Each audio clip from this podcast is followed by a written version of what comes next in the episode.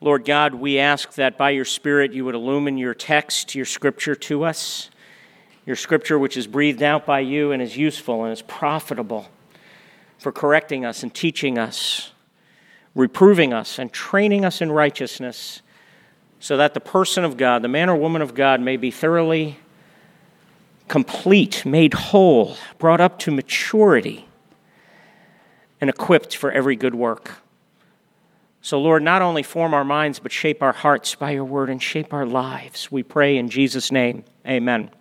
I'm going to ask you to stand one more time if you're able, because as we read the word of God, I just think it's good to revere and hold it in honor. So, we're looking at Psalm 34 this morning, and let's turn our hearts and our attention to God's very word.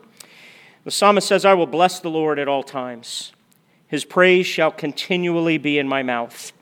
My soul makes its boast in the Lord. Let the humble hear and be glad. Oh, magnify the Lord with me, and let us exalt his name together. I sought the Lord, and he answered me and delivered me from all my fears. Those who look to him are radiant, and their faces shall never be ashamed. This poor man cried, and the Lord heard him and saved him out of all his troubles.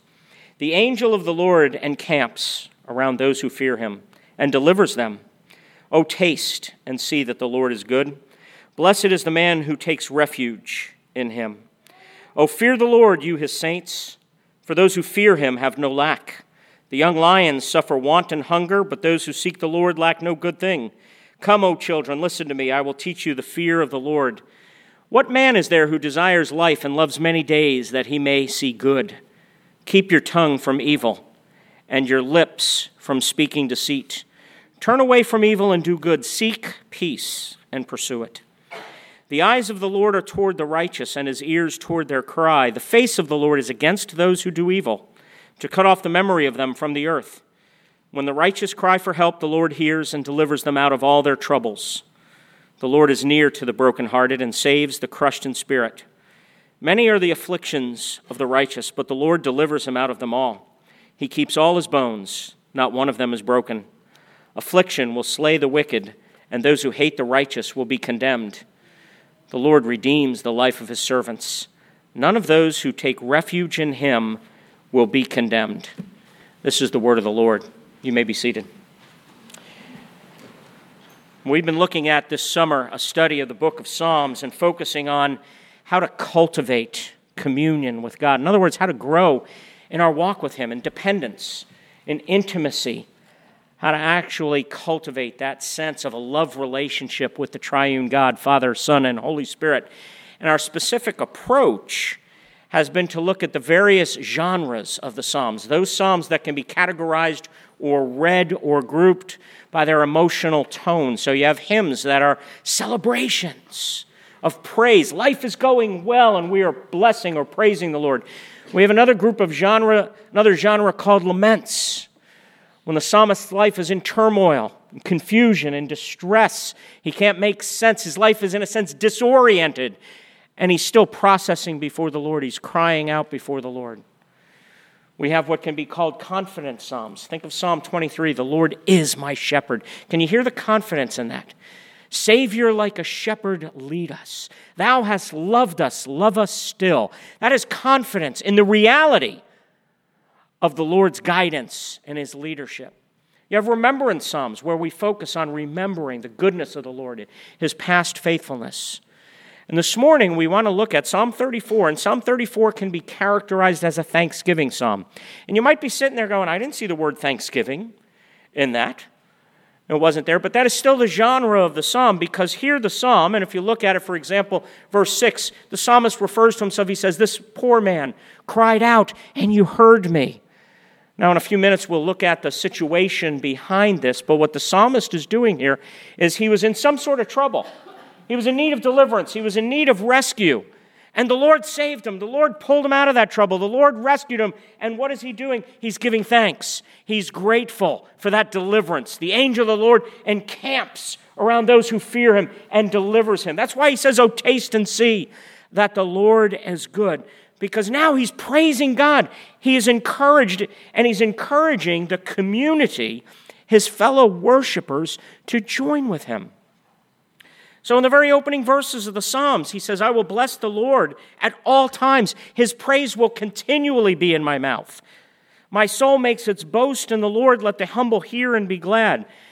And then he's crying out to his fellow, fellow worshipers, Oh, magnify the Lord with me. I don't want to do it by myself. Let us exalt his name together. The genre, the tone of this psalm, the psalm's excited because the Lord has saved him from something. And he was encouraging his fellow worshipers, let's give thanks together. Let's exalt his name together. It's kind of like what C.S. Lewis said in his reflections on the Psalms. Listen to what C.S. Lewis said when he says, I think we delight to praise what we enjoy because the praise not merely expresses, but completes the enjoyment. It is its appointed consummation. It is not out of compliment that lovers keep on telling one another how beautiful they are. The delight is incomplete until it is expressed. It is frustrating to have discovered a new author and not be able to tell anyone how good he is, to come suddenly at the turn of the road upon some mountain valley or unexpected grandeur, and then to have to keep silent because the people with you care for it no more than for a tin can in the ditch, or to hear a good joke and to find no one to share it with. The Catechism says that man's chief end is to glorify God and enjoy Him forever. But we shall then know that these are the same thing, that to fully enjoy is to glorify. In commanding us to glorify Him, God is inviting us to enjoy Him. Do you hear what Lewis is saying? Because this is absolutely amazing. His claim here is that expressing, telling, vocalizing, sharing the praise is actually the completion or the consummation of the praise. That that praise is not complete until it is expressed. You know how natural this is to us? You go see a mo- good movie, and what's the very first thing you do? You call your friends, you put on Facebook, you send out a tweet, you do Insta, whatever it's called. You do whatever these things are, and you sit there and say, You've got to see this movie. You go to a restaurant and you tell your friends, you've got to try this new restaurant in town. Or your sports team wins, and the first thing you do is you have to share it. Why? Because it's inherent, it's built into us. Almost reminds us that we're created, does it not? It's built into us that the expressing, the expressing of the praise is the completion of the praise. The psalmist is giving thanks for a great deliverance. And what does he say? He says, Join with me. I can't do this by myself. Let's go together and exalt the Lord. Come magnify him with me. It makes it convicts me a little bit of shouldn't we be rushing? We sing the praise song often, we will feast in the house of Zion. And I think to myself, how often do I come to the house of Zion more mopey rather than coming and saying, let's come to the house of the Lord, where we're reminded, even in the depths of our affliction, we're reminded of his faithfulness. Even in the depths of our suffering, we're reminded of we have brothers and sisters who love us and are afflicted with us and are there to weep with those who weep and rejoice with those who rejoice.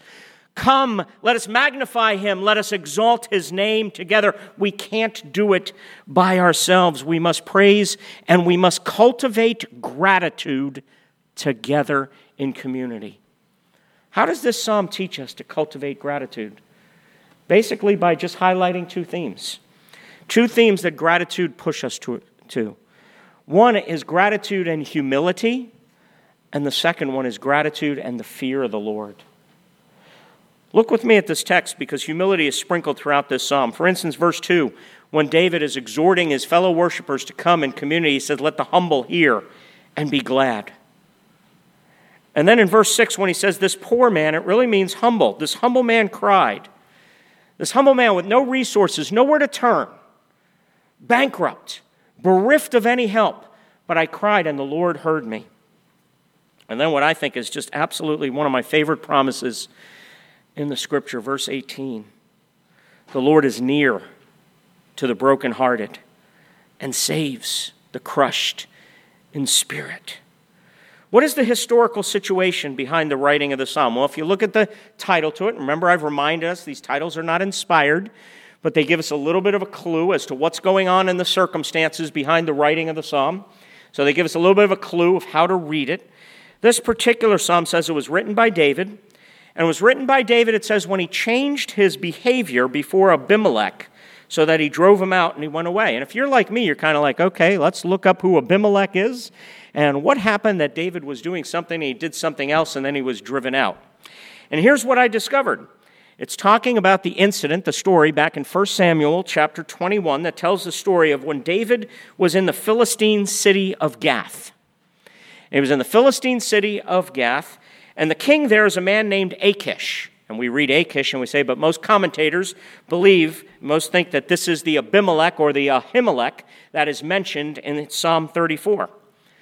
And what was David doing in the Philistine city of Gath? He was seeking political refuge. He was on the run from his king, King Saul.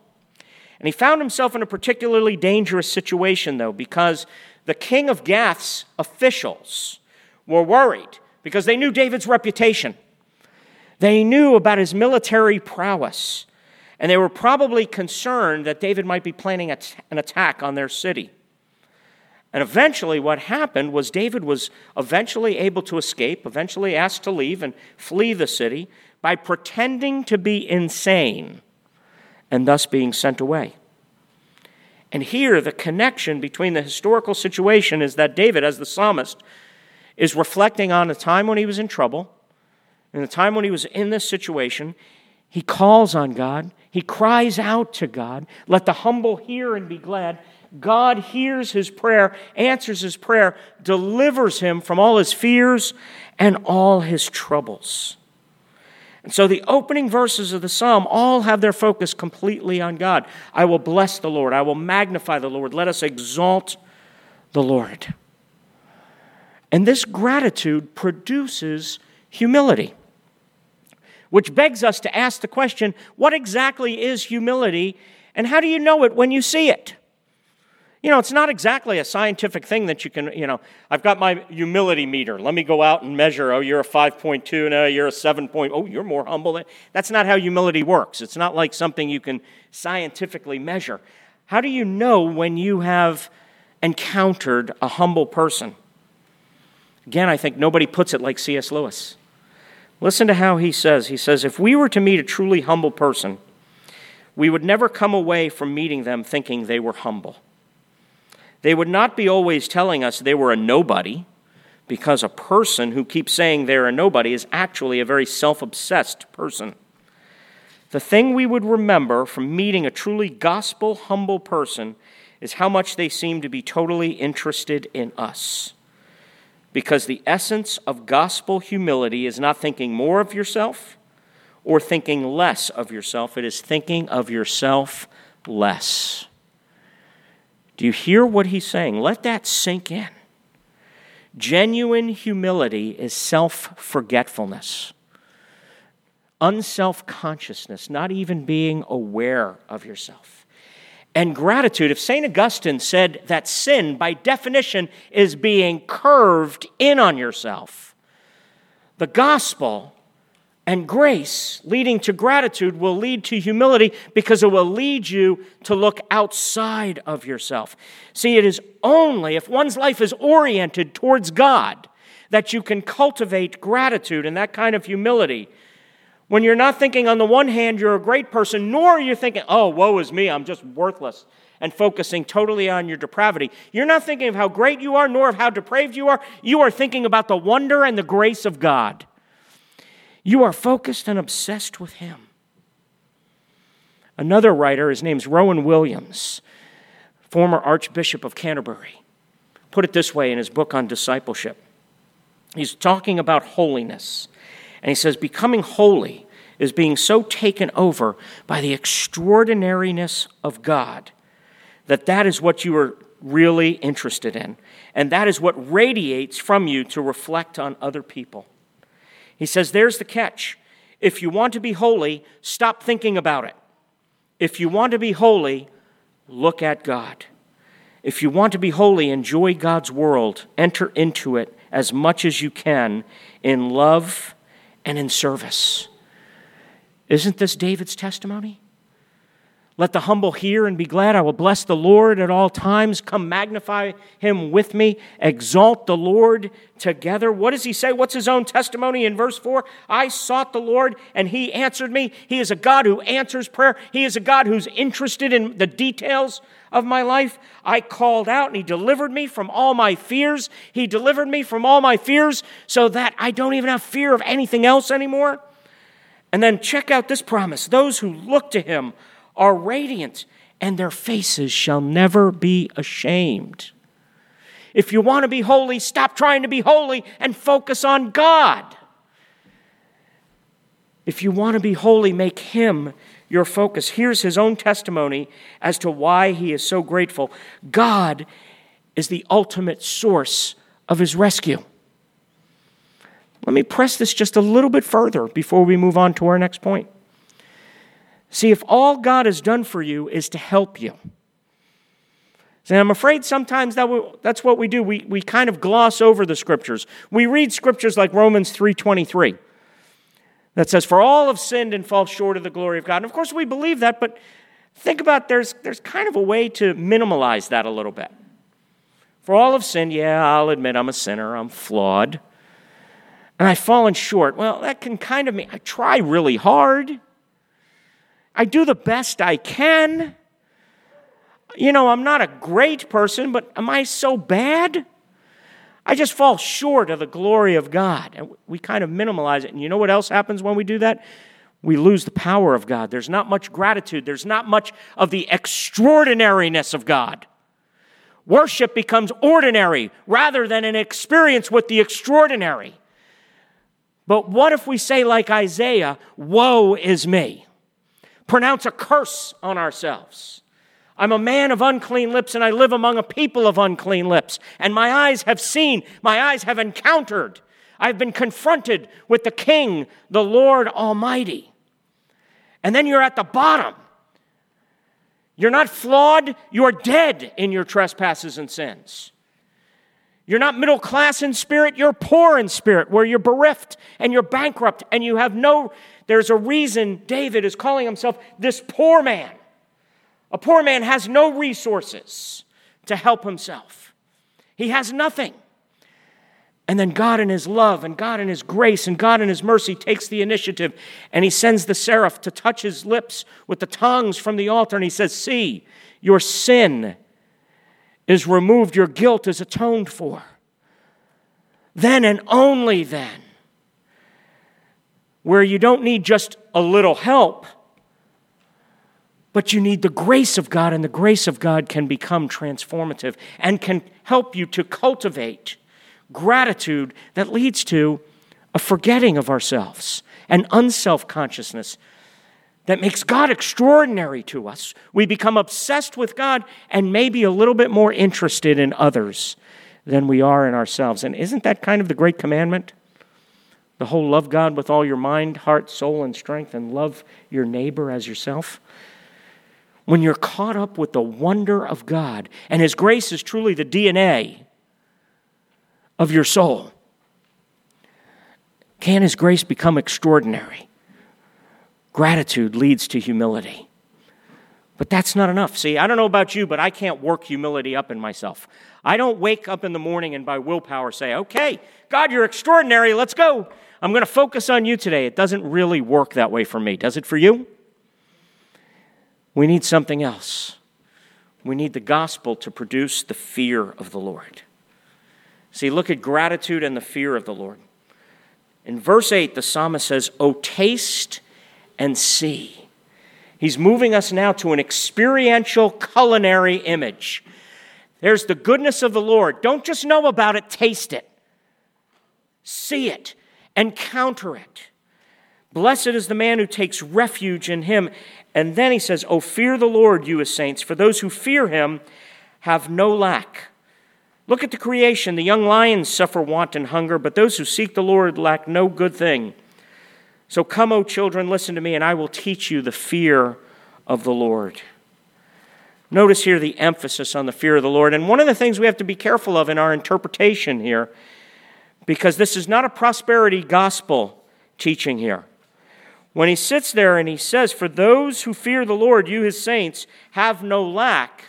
Let's be careful here. This is not saying, oh, fear the Lord, kind of magic bullet, and all of a sudden everything goes right in your life. The scriptures never teach that.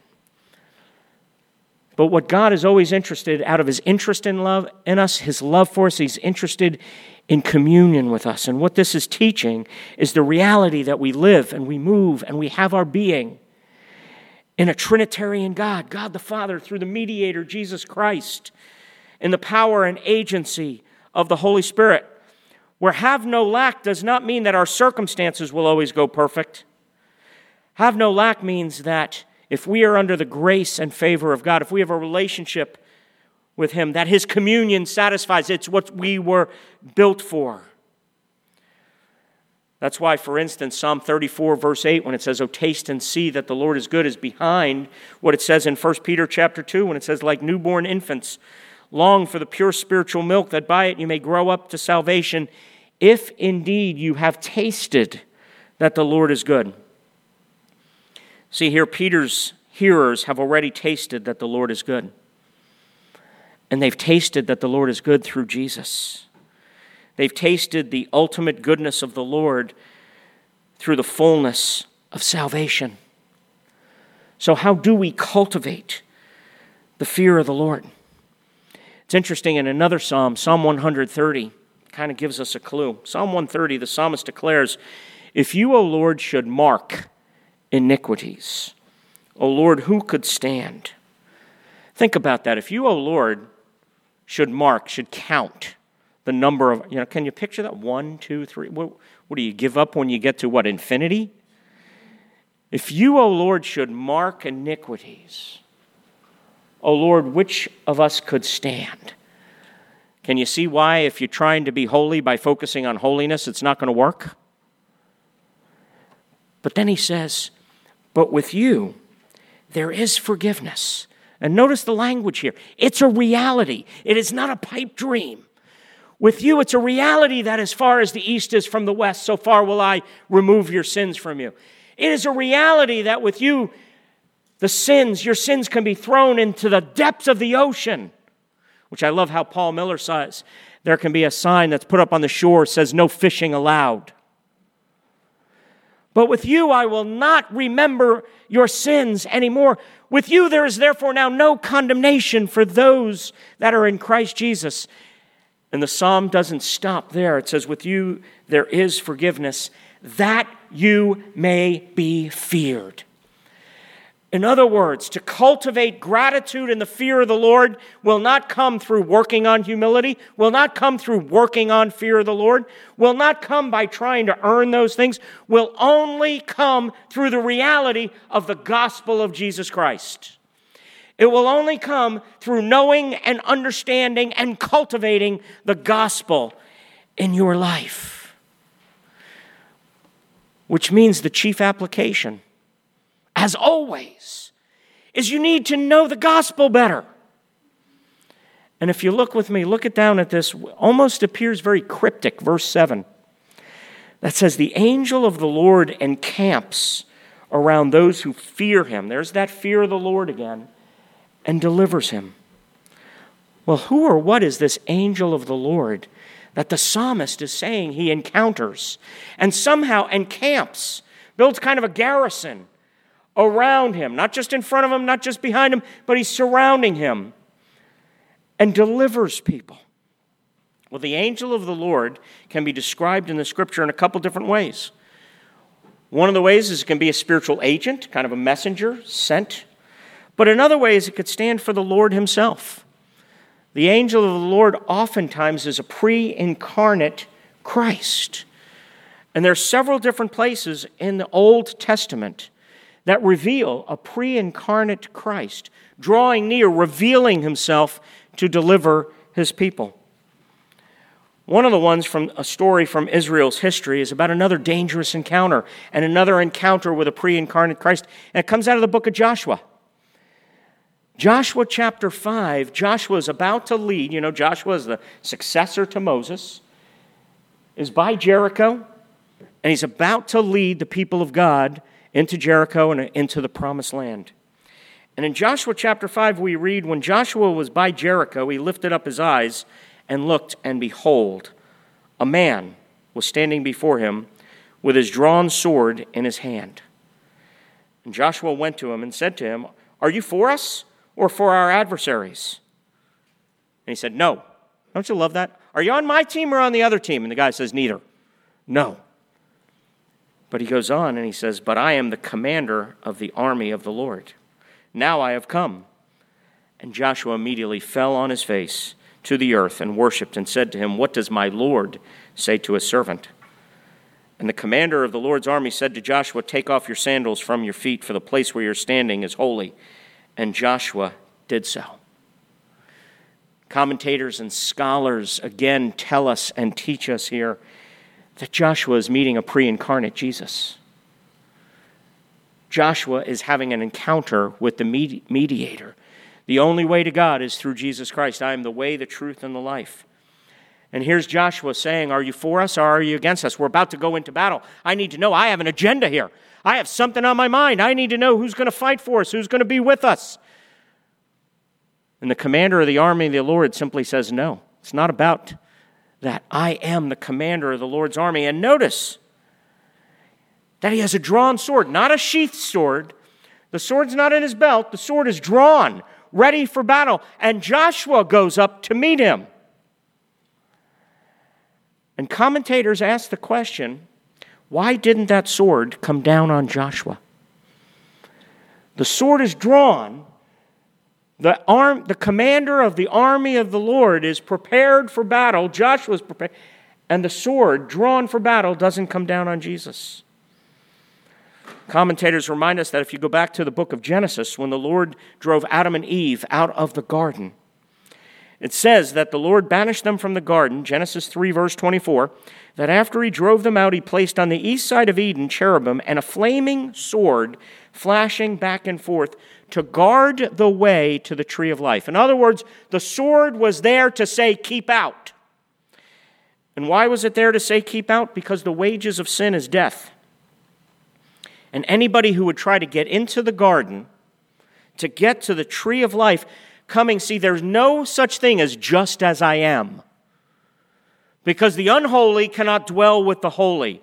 Anybody who tries to get into the presence of the holy, anybody who tries to get back into the bliss, will have to face the sword. The sword is not an option, the sword is a necessity. Sinful people cannot relate to a holy God. And so, why didn't that sword come down on Joshua? And how is it that the angel of the Lord encamps, this pre incarnate Jesus, encamps around those who fear, fear him to deliver us, not to help us, to rescue, to save, to deliver? The gospel is about deliverance. Well, right before Joshua celebrated, right before Jericho, when Joshua was about to lead the people in, what did they do immediately before they celebrated the Passover? And why did they celebrate the Passover? What was the Passover all, was all about? It was all about the Lamb of God going under the sword on behalf of God's chosen people. The blood of the Lamb goes on the doorpost, signaling to the angel of death, pass over when it sees the blood.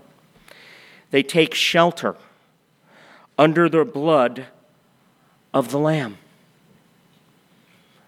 Verse 22 of our psalm in, in Psalm 34 says, None of those who look to him for refuge, for shelter. What does refuge means? It means shelter. It means hiding. Who comes under the blood of the lamb will be condemned. See, the commander of the army of the Lord with a drawn sword, the angel of the Lord encamping what does it mean to encamp? It means he's the divine warrior. He's the one who fights our battles. We have a battle, our ultimate battle being with sin, with shame, with fear, and with death. And what does the gospel say? The sword falls on Jesus instead of falling on us. See, when Jesus will come, he will come not in strength, but he will come in weakness. He will come not in power, he will come in weakness. And he'll take the sword himself so that the sword can now be for us and not against us. Do you see the angel of the Lord encamping around you to deliver you? Or is God somebody you're still striving to try to get his approval? Do you see the angel of the Lord being your divine warrior who fights for you? With you there is forgiveness. Therefore, you are feared. The only thing that will cultivate the fear of the Lord is the gospel. Do you see him taking the sword for you, substituting himself for you? The angel of the Lord encamping around you so that you can give yourself to him and surrendering to him, taking your refuge in him. Those who take their refuge in him will not be condemned. What a tremendous promise. Their faces will be radiant and never be ashamed because the sword fell on Jesus instead of falling on us. Do you take your refuge in Him? Let's pray. Lord, I do ask and I do pray that you would teach us, that you would help us to cultivate communion through gratitude, through humility, through the fear of the Lord in you. We surrender to you. You are our refuge. You fight our battles for us, and you fight our greatest battle for us. Lord, we help us to give ourselves to you more and more through Jesus and the power of the Spirit. Amen. Let's continue to go before the Lord in a time of prayer. Would you pray with me? The scriptures declare that when the time had fully come, Father, you sent forth your Son, born of a woman, born under law, to redeem those under law, that we might receive the full rights of sons. That you also sent the Spirit of your Son, the Spirit leading us to cry out, Abba, Father. We respond to hearing about your grace by crying out, Abba, Father. Crying out, Abba, Father, on behalf of ourselves asking, Father, that you would take care of those who are sick, take care of the afflicted, comfort those who are mourning, those who are facing difficult decisions, those who are hurting, those, Father, who might be in distress or confused. As a family of God, may we not only rejoice with those who rejoice, but may we weep with those who weep. We cry out, Abba, Father, on their behalf. Lord, we cry out, Abba, Father, on behalf of our children who are going back to school in the morning. And Lord, what we want to ask is that you would equip them to be salt and light in the world. That as they go into their schools, that they would remember whose they are. That they would remember that they belong to you, Lord Jesus. That they would go with that confidence in you, and they would go filled with your grace. Lord, we ask that you would that we would cry out, Abba, Father, on behalf of the ministries of the church. So we pray, Lord, for our children's ministry. We thank you for Sherry. We ask you, Father, that you would give the session great wisdom as we seek a new director of children's ministries, that you would raise up the person of your choosing. We pray for our elders and deacons. We pray for our staff. We lift up Shane and Al as they lead our youth. We lift up Jamie as she leads our women. We pray that you fill us. The scriptures teach us be filled with the Holy Spirit.